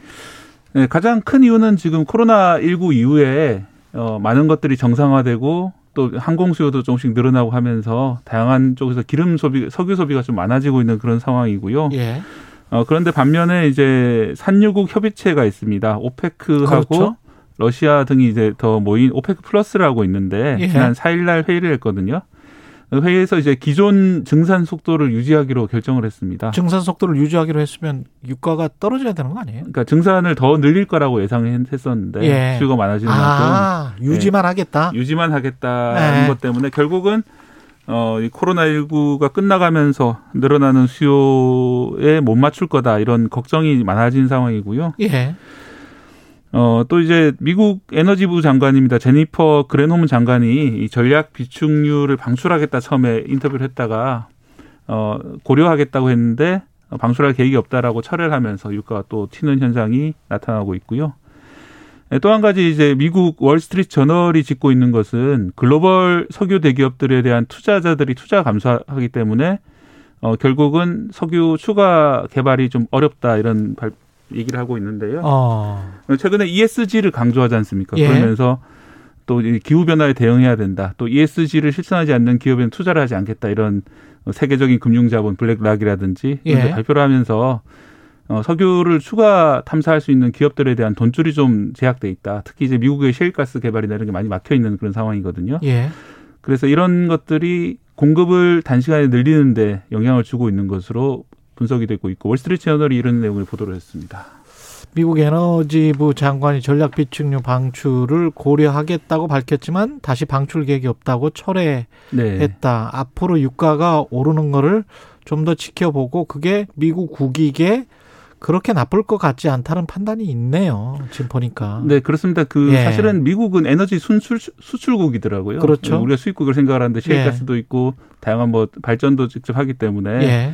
미국 전체로 봐서는 에너지 가격이 오르는 것이 나쁘지 않다. 그렇습니다. 네, 그렇기, 예. 그렇기 때문에 물론 산업별로는 다르고 특히 소비자들은 무척 싫어하죠. 그렇기 예. 때문에 정부 지지율이 좀 빠질 수가 있는데 예. 그 외의 측면에서는 에너지 가격이 좀 오르는 편이 나을 수도 있기 때문에 이런 약간 왔다 갔다 하는 입장인 것 같습니다. 그러면서 어 전반적으로 경기가 좀 좋아지고 그러면서 약 강달러 기조로 가는 게 미국 입장에서는 나을 것 같아요. 비, 빚을 굉장히 많이 꼬아놓은 상태이기 때문에 네. 강달러를 계속 유지해야 되겠죠. 예, 그런 측면에서도 유가는 폭락하면 아니 하락하면 안 될 수도 있을 것 같습니다. 금융적인 측면도 좀 생각을 하고 있는 것 같고 네. 다른 측면들이 있을까요? 유가에 영향을 주는? 어, 아까 좀 말- 잠깐 말씀드렸던 ESG 문제가 있는데 ESG. 이제 예. ESG가 돌고 돌아서 유가에도 영향을 주고 있다 이런 예. 분석들이 어, 외신에 특히 많이 나오고 있는 상황인데요. 예. 어, 그럼에도 불구하고 EU 집행부에서는 이번 에너지 위기가 오히려 재생에너지 필요성을 잘 보여주는 사례다 아. 이렇게 강조를 하고 있습니다. 왜냐하면 에너지 위기 일으킨 여러 가지 요인 중에 하나가 그 태풍이라든지 뭐 호우라든지 이런 걸 통해서 채굴이 힘들어진 그런 것들도 있- 있고요. 아, 에, 또 하나는 이제 재생 가능 에너지로 신속하게 전환하지 않으면은 이런 기후 변화, 태풍이나 이런 재난 같은 기후 변화가 계속해서 발생할 수 있는 그런 문제이기 때문에 예. 이 장기적으로 에너지 위기를 극복하려면 더 많은 재생 에너, 가능 에너지를 생산하고 에너지 효율을 높이는 게 중요하다고 예, 카드리 심손 어, EU 에너지 담당 집행위원이 유럽 EU 연설에서 이제 밝혔습니다. 그러니까 이제 절대 후퇴하지 않겠다. 앞으로 전진하겠다. 그 재생에너지나 이쪽이 유럽이 많이 발달을 해서 그런 측면도 있을 것 같고 네. 이 이제까지 스탠스를 보면 유럽은 상당히 도덕적이고 윤리적이에요. 이런 환경 문제에 관해서는 네. 미국은 어 이익을 추구하는 게 굉장히 강한 기조고 그런 것들이 조금 좀 대비되는 것 같습니다. 이게 언제까지 이렇게 계속될까요? 고유가 문제는? 일단 여러 가지 이제 악조건들이 많기 때문에 조건이 맞물려 있습니다. 일단 예. 천연가스 가격 급등 때문에 음. 어, 석유 가격이 대체제가 된 면이 있기 때문에 음. 어, 더 이제 석유 가격 인상을 부추기고 있고요. 예. 또 전 세계 항구가 물동량이 넘치고 있는 상황입니다. 또 항구라든지 정유 관련 현장에서 일할 인력을 찾기가 어려워졌습니다. 코로나19 이후에 워낙 보조금 살포나 이런 일들이 그렇죠. 많기 때문에 그렇죠. 그렇고요. 예. 어, 이- 다만 이제 이런 문제점들에 대해서 EU, 미국 또 중국까지도 강하게 인식하고 있기 때문에 예. 조만간 이 문제 풀기 위한 국제적인 정치적 노력이 시작될 가능성이 있습니다. 그러나 한동안은 계속 오를 것 같다. 네. 예. 연말까지는 조금씩 오를 것 같다는 관측이 나오고 있습니다. 말씀 감사하고요. 박대기의 눈 KBS 박대기 기자였습니다. 고맙습니다. 네, 고맙습니다. KBS 일라디오 최경련의 최강사 2부는 여기까지고요. 잠시 후 3부에서는 김준일의 뉴스 탐구 생활 준비되어 있습니다.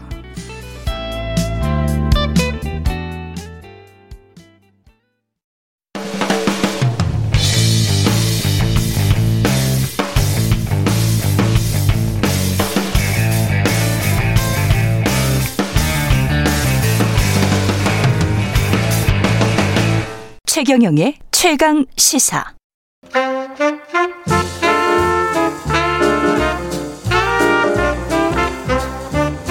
세상의 모든 뉴스를 탐구합니다. 김준일의 뉴스 탐구 생활. 네, 화제가 되는 이슈를 깊이 있게 파헤쳐보는 뉴스 탐구 생활 세상 모든 것이 궁금한 남자 김준일 뉴스톱 대표 나와 계십니다. 안녕하십니까? 예, 안녕하세요. 예, 오늘은 아, 참 중요한 문제입니다. 예, 네. 허위 사실 공표에 관련된 공직선거법상 허위 사실 공표. 야, 이거 굉장히 중요해요. 굉장히 중요한데 조금 뭐라고 해야 되나. 항상 뭐 하던 대로 그냥 해. 해. 원래 뭐 다 언론이나 검찰이나 뭐 다 하던 대로 하잖아요. 예. 뭐 새삼 예. 근데 이게 세상 문제를 제기할 만해요. 맞습니다. 예. 예. 그래서 준비를 해왔고요. 예. 어, 공직선거법 제 250조에 허위사실 공표죄가 있어요. 예. 당선되거나 되게 할 목적으로 연설방송, 신문, 통신, 잡지, 벽보, 선전 문서, 기타의 방법으로 후보자에게 유리하도록 뭐 그래서 기타 등등 거짓말을 하면은 네. 한마디로 얘기하면은 공직선거법 위반이다. 당선될 목적으로. 당선될 목적이 이게 중요합니다. 예. 네. 그러니까 당선될 목적이 아니고 그냥 뭐 흰소리라고 하죠. 뭐 그렇죠. 이런 거 하면은 그냥 조크였어요. 예, 농담이었어요. 예.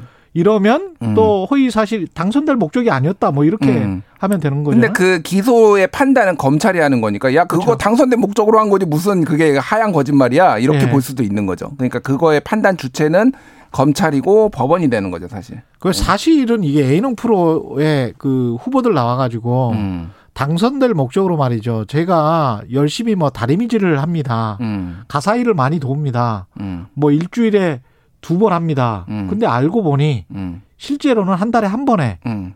이거 허위사실 유포 아닙니까? 집에 안 들어가. 뭐 이러면 집에 들어간 게 이번 달에 두 번밖에 없는 예. 게 확인됐습니다. 뭐 이러면 이걸 누가 알아? 이걸 누가 하냐고. 예? 집에서 일어나는 일을. 그렇죠. 예. 근데 이거를 당선될 목적인지 아닌지도 모르겠고 음. 허위 사실인지 아닌지도 사실은 분간하기가 쉽지 않잖아요. 그게 이제 뭐, 뭐, 그뭐 명확하게 딱 떨어지는 게 뭐 있죠. 예를 들면은 나는 한 푼도 안 받았습니다. 그렇지. 근데 계좌에 들어온 게 있어. 뭐 어, 이러면은 그러면 허위 사실이지. 허위 사실인데 그게 예. 아닌 경우에 경계선상에 있는 게 많아서 오늘 예. 지금 준비해 온 것도 최근에 이거와 관련해서 지금 정치인들이 기소가 되거나 불기소가 되거나 그런 사건이 여러 건 여러 건 있거든요. 좀 웃기더라고요. 이게 예, 예. 박형준 저 부산시장 관련해서도 음, 딸이 홍익대 미대 입시에 참여한 적이 없다. 음, 이렇게 발언을 분명히 했어요. 예, 예, 저도 들었어요. 예. 근데 거기 그것과 관련해서는 검찰이 불기소를 했단 말이죠. 불기소를 했는데 예. 이게 이유가 좀 저도 약간 황당했어요. 을부딸이라서 어, 아니다라는 거예요. 근데 이제 직계 좀비 속이라는 게 굉장히 중요합니다. 예, 그래서 저도 찾아봤어요. 예. 직계 좀비 속이 존속은 이제 부모님을 한마디로 얘기하는 거고 비속은 자기보다 이제 아랫사람인데 찾아보니까 직계 비속은 법적으로 자녀, 손자녀, 증손자녀를 얘기를 합니다. 어, 그러면은 왜 안 들어가? 근데 을부딸 같은 경우에는 현행 피부양자 인정 기준에서는 그러니까 을부딸 계자라고 하죠. 재혼한 배우자의 생자는 어, 배우자의 직계비속이지 이사 이 그러니까 재혼한 사람의 어, 직계비속은 아닌 걸로 돼 있어요. 아니 그거는 민법에 가서 따지시고 공직선거법과 관련해서는 검찰이 이렇게 따지면 안 되죠. 아니, 왜냐하면 그러니까 예. 허위 사실을 공표를 누구한테 합니까? 본인들 가족들한테 하는 게 아니고 음. 유권자들에게 하잖아요. 그런데 박, 박형준 부사, 부산시장이 음. 딸이 공익 대 미대 입시에 참여한 적이 없다라고 했을 때 그 딸은 음. 의붓 딸이기 때문에 여러분이 생각하시는 그 딸이 아닙니다. 라고 유권자들이 인식합니까? 아니 그 이게 말이 됩니까, 이게? 검찰이 형법을 얘기하는데 갑자기 피부양자 인정 기준 무슨 국민연금 주는 줄 알았어요. 저는 이거를 들고 와서 직계 어, 비속이 아니다라고 판단해 버리면은 모르겠습니다. 저는 과도하게 검찰이 기소권을 행사하는 것에 대해서 좀 반대하는 입장인데 이 논리가 좀 너무 궁색해요, 사실. 이거는 기소를 하고 판단을 받아봐. 어쨌든 만약에 형- 법이 있는 거고 뭐 있다라고 하면은 이거는 법원의 판단을 받아봐야 되지. 이거를 부산지검 이게 이상해요. 그리고 그 다른 발언 이명박 정부 당시에 불, 불법 산찰 나는 몰랐다 뭐 모르겠다 이 발언은 또 허위사실 공표로 기소를 처리를 한 거거든요. 이것도 사실 좀 이상합니다. 이제 저는 그죠? 솔직히 이상하다고 보는 게 이게 예. 뭐냐면은 당시에 이제 그 청와대에 있었던 건 맞는데 예. 공식 이거와 관련해서 뭐 보고 라인에 있지 않았어요. 근데 정치권에서는 야 청와대 있고 있었으면 다 아- 아는 거 아니야? 이렇게 이제 공, 정치 공세가 있었다라는 거예요. 근데 지금 박형준 그 당시 후보는 부인했죠. 나는 보고받은 적도 없고 그렇죠. 알지도 못한다. 그렇죠. 근데 검찰이 기소를 하려면 명확한 증거가 있어야 됩니다. 그렇죠. 이를테면 보고를 받았다라는 증거를 확보해야 되는데 그거에 대해서 화- 어, 증거가 명확하게 적실하지 못하고 그냥 기소를 한 거예요. 그러니까 아- 알아, 알았는데 몰랐다고 말한 거나 맞- 뭐 말한 거다 이렇게 봤는데 그확뭐 그러니까 확인을 해야죠 그러면은 검찰이 그러면 종합적으로 보면 재판에서 허위 사실로 증명될 수 없을 것 같은 것은 기소를 하고 음. 재판에서 허위 사실로 명확히 증명될 수 있는 것 같은 거는 불기소 처분을 했다라는 것밖에 되지 않습, 뭐, 않지 않습니까? 그러면 네. 검찰의 이 선택적 기소에 관해서 다시 논란이 나올 수밖에 없는 거죠. 이거는. 이거는 뭐 모르겠습니다. 제가 뭐 너무 과도하게 정치적 해석을 하기는 좀 조심스럽지만은 예. 이거는 이 지금 기소된 내용은 뭐 무죄가 날 가능성이 저는 높다라고 지금 봐요. 아니 그 네. 청와대 그 구중 궁궐에서 예. 나 몰랐다. 네 음. 봤니? 내가 몰랐는지를 어떻게 증명해? 그럼 검찰이 증명할 수 있겠어요, 이걸? 검찰 증명 못하죠. 문건이 남아 있거나 이거는 증언이 나오거나 그러지 이건. 자신 있다고 그 기소를 하고 딸 문제에 관해서는 너무나 명확한 사실인데 그거는 기소를 하지 않았잖아요. 음. 이건 검찰이 의도가 있는 거 아닙니까? 저한테 묻지 마세요. 그냥 의도가 있다고 말씀하시죠. 저를 유도 신문하지 마시고요. 아니 지금 저 국민들 데리고 눈 가리고 아웅하는 것도 아니고 정말 검찰이 이거 해도 너무하는 것 같습니다. 음. 그래서 이 공직선거법상 허위사실 공표가 사실 이 법에 좀 문제가 있어요. 법에도 문제가 예, 있습니다. 법에도 예. 문제가 있어서 이거를 이를테면 아까 전에 우리가 앞에서 얘기했지만은 검찰이 좀 자의적으로 뭐 해석을 해가지고 기소를 하는 경우가 굉장히 많아요. 근데 실제 가보면은 무죄가 나는 경우도 많거든요. 네. 일단 걸면 걸리는 약간 그런 경우가 많아서 이거를 아예 좀 완화, 완화하거나 없애거나 뭐 이러 이래야 된다라는 얘기도 사실 좀 나오고 있죠. 예. 저는 사실은 음. 선거를 그냥 말은 트고 음. 돈은 잡고 그 정신에 맞다면 음. 허위사실 공표죄가 없어져야 된다고 생각하는 측면입니다. 그게 또 언론 자유에도 맞는 것 같고요. 음. 예. 왜냐하면 허위 사실을 뭐가 허위 사실인지를 판정하는 것도 검찰이 정권을 가지고 이거는 음. 허위 사실이었으니까 기소해 라고 한다면 음. 모든 정치적 담론 주장들이 싸그리 묻혀버릴 수가 있거든요. 그렇죠. 그 자기 검열을 네. 일이 될 수가 있고. 그게 이제 지난해 이재명 지사가 TV 토론 당시에 얘기했던 친형 이제 정신병원 감금과 관련해서 한 발언이 예. 이제 대법원에서 무죄가 난 취지거든요. 음. 7대 5로 이제 대법원 전원 합의체에서 무죄가 났잖아요. 예. 거기에서 이제 팽팽하게 맞섰던 거죠. 법원에서도. 그러니까 뭐 다섯 명 같은 경우에는 어쨌든 TV 토론이란 중대한 이런 아. 선거를 유권자가 판단할 수 있는 이런 매체 이 상황에서 거짓말을 한 것에 대해서는 어 문제가 있다라고 보- 본 건데 예. 정치적 표현의 자유를 폭넓게 인정해야 된다. 이렇게 검찰이나 사법기관이 이를테면은 다, 다 재단을 하면은 후보자들, 정치인들이 발언하기가 어렵다라고 그렇죠. 해서 결과적으로 그렇게 이제 7, 7이 다수 의견이 된 거고 뭐 예. 그게 이제 뭐 권순일이 뭐 했네 안 했네 그거는 이제 별개 무- 그렇죠. 문제로 좀 차치를 하고 저는 사실은 이 대법원 판결에 대해서 환영했습니다. 예. 이게 맞는 방향이다. 너무 맞아요. 엄격하게 다이 사법 그러니까 법- 검찰과 법원이 모든 거를 판단하려고 하는 이런 방법이. 근데 음. 이게 이게 어찌 됐든 지금 많은 이 대법원 판례 이후에 많은 정치인들이 지금 만면에 미소를, 미소를 짓고 오세훈 시장 같은 경우도 사실은 불기소 처분된 게 이 판례 때문에 예. 예. 그렇죠. 오세훈 시장 같은 경우에는 이제 그 뭐 생태탕 뭐 소위 말하는 생태탕 사태와. 관련해서 간 적도 없고 뭐 예. 뭐 측량에 참여한 적 없다. 이걸로 기소가 됐어요. 아니 기소가 된 게 아니라 이제 고발이 들어왔죠. 고발이 됐죠. 고발이 들어왔는데 검찰이 이제 이재명 지사 이 대법원 판례가 있기 때문에 예. 이거는 안 하는 게 맞다. 그 기소 자체를 안 했어요. 아. 그래서 일단 뭐 이 여권 지지자들은 조금 이제 애매한 거죠. 그렇죠. 이재명 지사를 구한 건데 여기서 예. 오세훈이 이걸로 예. 살아나는 거는 좀 못마땅하고. 그래서 허위사실 공표죄가 이게 좀 문제가 있다. 다른 나라들도 이렇게 그 검찰이 고무줄 잣대로 할 수 있게 그리고 좀 엄격해요.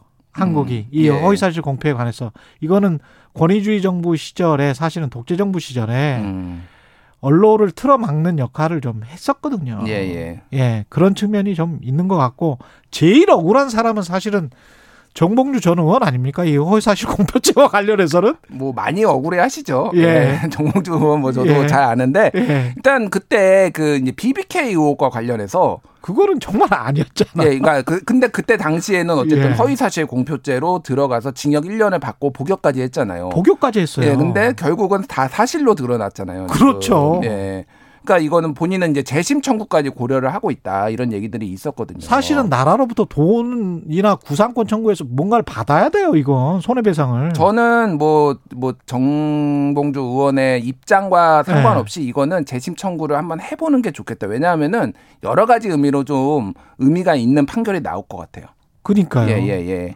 이건 진짜 정치 표현의 자유 그리고 언론 자유가 결국은 표현의 자유잖아요. 음. 국민들의 표현의 자유인데 음. 나저 사람 좋아. 나 저 사람 싫어. 왜 싫어? 뭐 하면 감정과 사실이 막 섞이지 않습니까? 맞습니다. 근데 그걸 이거는 주장이고 이거는 사실이기 때문에 이 중에서 허위 사실을 다시 떼내서 음. 허위 주장은 괜찮아. 예. 하지만 허위 사실은 이거는 나쁜 거야. 음. 그래서 법에 걸려. 이렇게 하는 그 법 철학이 사실은 대륙법하고 영미법하고 지금 충돌을 하고 있는데 맞습니다. 예. 그게 그래서 나라마다 지금 선택이 다르거든요. 음. 이거는 유권자들이 좀 고민을 해보셔야 됩니다. 그래서 사실 이제 이게 예. 뭐 다른 차원이지만 형법상 사실적 시에 의한 명예훼손으로 처벌하는 나라가 거의 없거든요. 전 세계에. 그렇습니다. 예. 그러니까 명예훼손도 형법으로 이렇게 다스리는 거 이것도 과도하다. 전체적으로 보면은 너무 검찰과 법원에게 많은 힘을 우리나라가 좀 실어주고 있다. 너무 많은 권력을 주는 거예요. 예. 예. 이게 정말 규제예요, 이게. 음. 이게 기업 규제뿐만이 아니고 진짜 자유민주주의, 자본주의 세상이 되려면 아니 돈도 그렇게 풀어주라고 그렇게 이야기를 하면서 음. 왜 말은 안 풀어줍니까?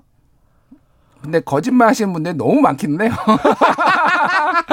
그거는 그거는 이제 우리가 김준일 뉴스톱 대표나 최경영의 최강 시사에서 예. 많이 fact check를 해서 예. 양화가 악화를 이렇게 쫓아내도록 음. 만들어야죠. 그거는 자유시장에서 그렇게 만들어야 되고 그렇게 잘 진실을 찾아가야 되는데 저는 막 그렇 그게 방향이 맞고 제가 fact check를 하는 이유긴 하거든요. 예. 근데 거짓말로 거짓말을 덮는 고도의 skill을 가지신 분들이 옛날부터 굉장히 많으셨어요. 그렇죠.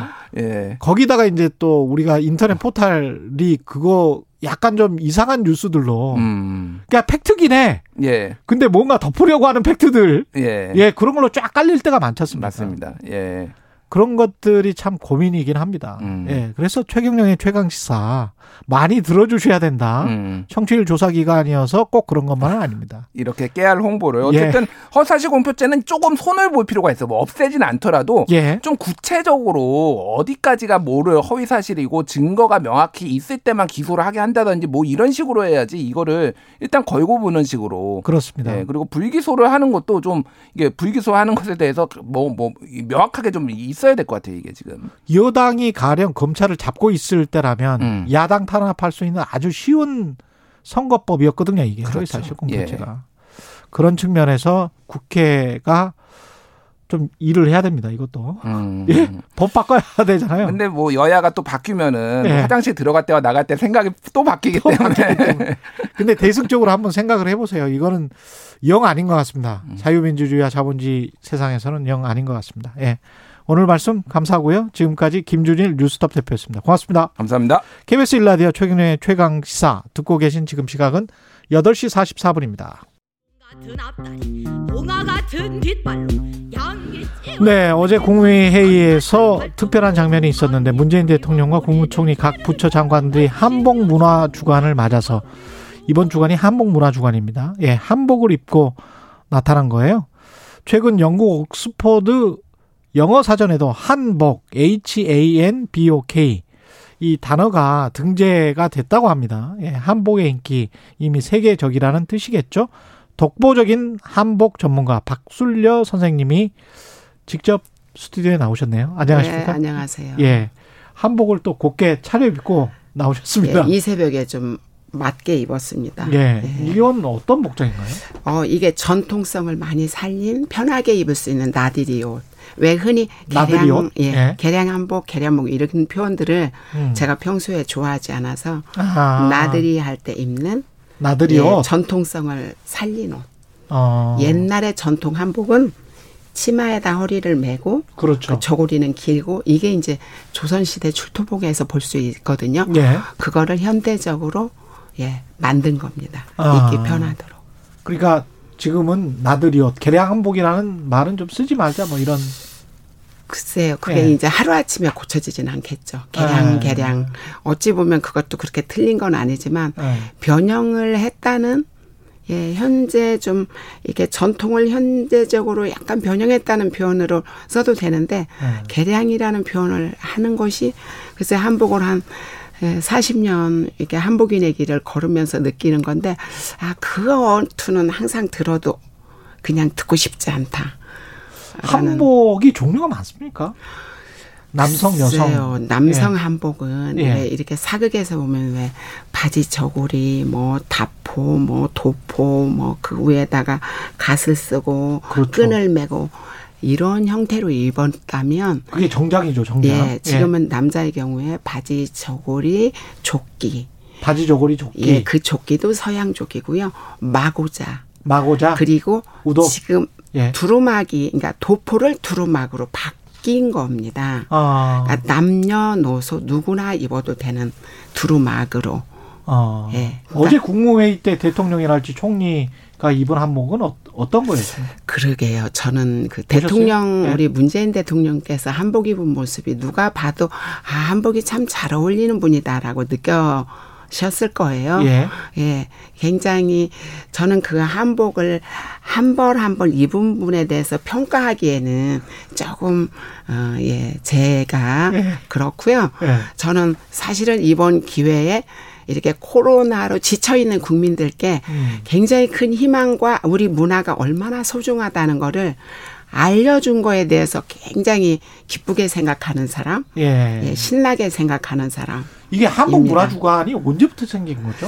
글쎄 그런 저는 너무 한복에 만들어서 주간. 정말 예. 예. 그런 만들어서 저희 샵을 찾아오는 분에게 최선을 다하는 거에 집중을 하고 있고요. 예.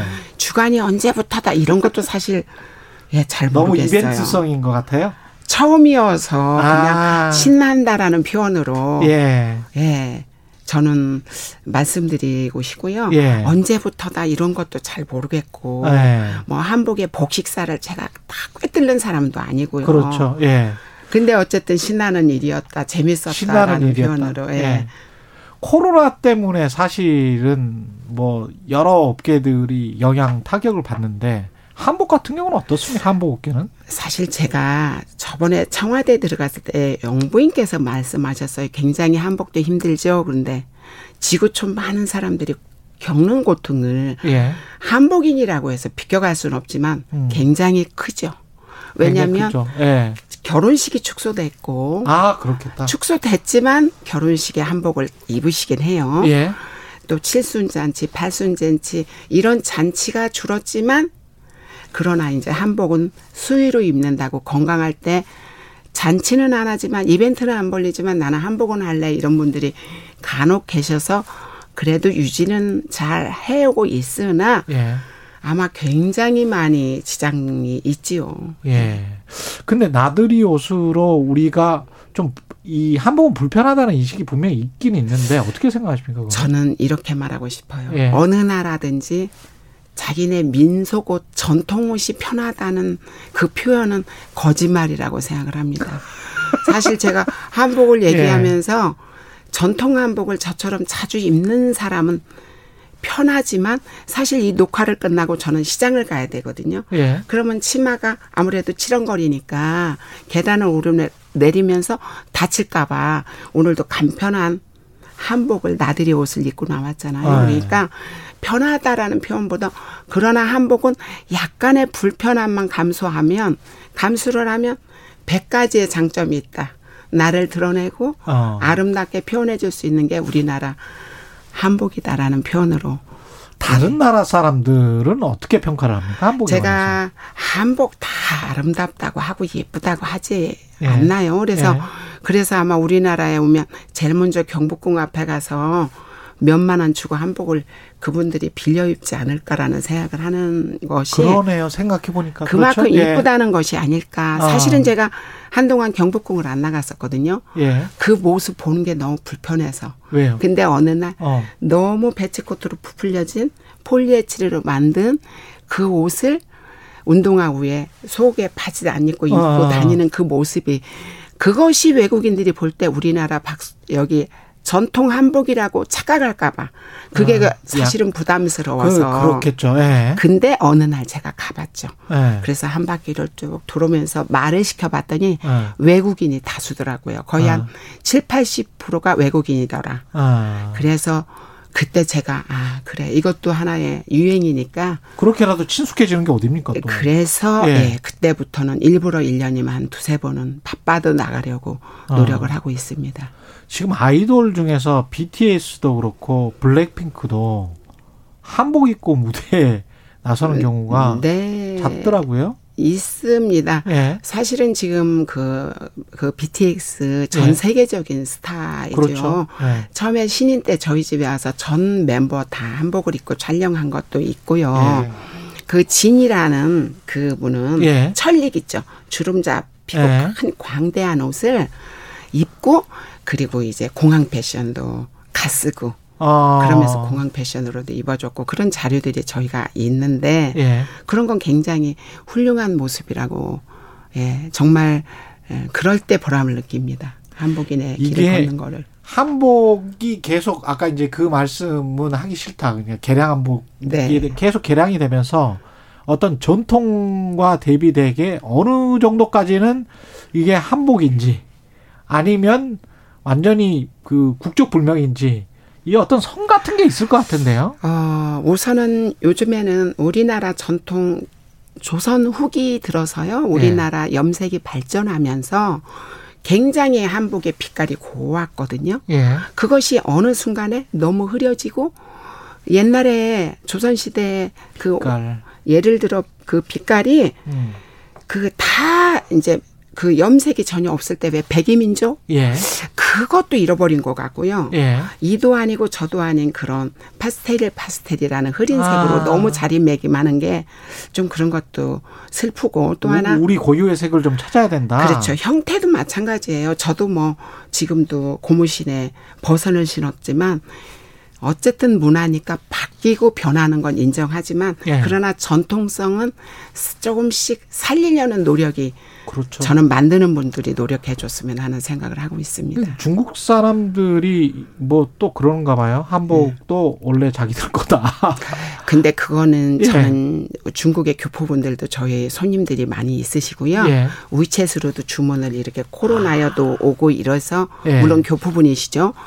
만들어서 보내주기도 하지만 그거를 탓하는 것보다 지금이라도 늦지 않았으니 음. 한복에 대해서 우리 국민들께서 많이 관심, 그 관심이라는 게 뭐겠어요? 맞춰주고 입어주고 생활화를 좀 해야 된다. 예, 생활복으로 입으라고는 안 하지만 그러나 우리 양복은 뭐 한 열대 벌씩 있어도 한복 한 벌을 제대로 안 하는 분도 많잖아요. 그러네요. 생각해 보니까. 이번에 예. 사실 국무회의에 장관님들이나 이런 높은 분들이 입는다고 사실 저희 샵으로 전화가 왔었어요. 샵으로 오는 전화를 제가 다 받거든요. 예. 옷을 대여해 달라고. 어. 안 됩니다. 평소에 한복을 좀 준비를 해 놓으십시오. 아. 우리나라 국민이니까. 전 이런 예, 말을 좀 이런 기회에 하고 싶습니다. 그, 저, 교복을 한복으로 입는 학교들이 내년부터 한 19개나 된다고 하니까. 예, 너무 기쁜 일이죠. 의미가 있겠습니다. 왜냐하면 젊은이들에게 우리나라 한복이 예. 한복이 우리나라 옷이라는 거를 좀 알려줬으면 좋겠다. 예. 근데 그것처럼 좋은 게 어디 있습니까? 그렇죠. 교복처럼. 제가 예. 지금부터 한 15년, 20년 전에 초등학교 강의를 하려고 좀 사람 아이들을 모아보라고 했더니 안 모아지는 거예요. 어. 그러니까 지금 이렇게 입혀서 몸으로 직접 그렇지. 한복을 체험하게 한다는 건 아주 희망적인 일이죠. 예. 예. 박술려 선생님 오시니까 뭐 문자가 좀 왔습니다. 김현철님, 10년 전에 박술려 선생님을 잠깐 만났는데 손수건을 나눠주시더라고요. 일회용 휴지 말고 손수건 사용하는 습관이 좋다고 하면서 한복뿐만 아니라 환경도 항상 생각하시는 박술려 선생님입니다. 이런 네. 문자가 그럼요. 왔습니다. 그렇게 예. 쇼도했습니다. 한복 문화 주간은 마지막으로 2018년부터 매년 10월 셋째 주에 지자체와 함께 개최하는 행사라고 하네요. 올해는 봄, 가을에 걸쳐서 두 차례 개최를 하고 지금까지 한복 전문가 박술려 선생님이었습니다. 고맙습니다. 네, 고맙습니다. 예. 10월 13일 수요일 KBS 일라디오 최경련의 최강시사 오늘은 여기까지고요. 저는 KBS 최경련 기자였습니다. 내일 아침 7시 20분입니다. 다시 돌아오겠습니다. 고맙습니다.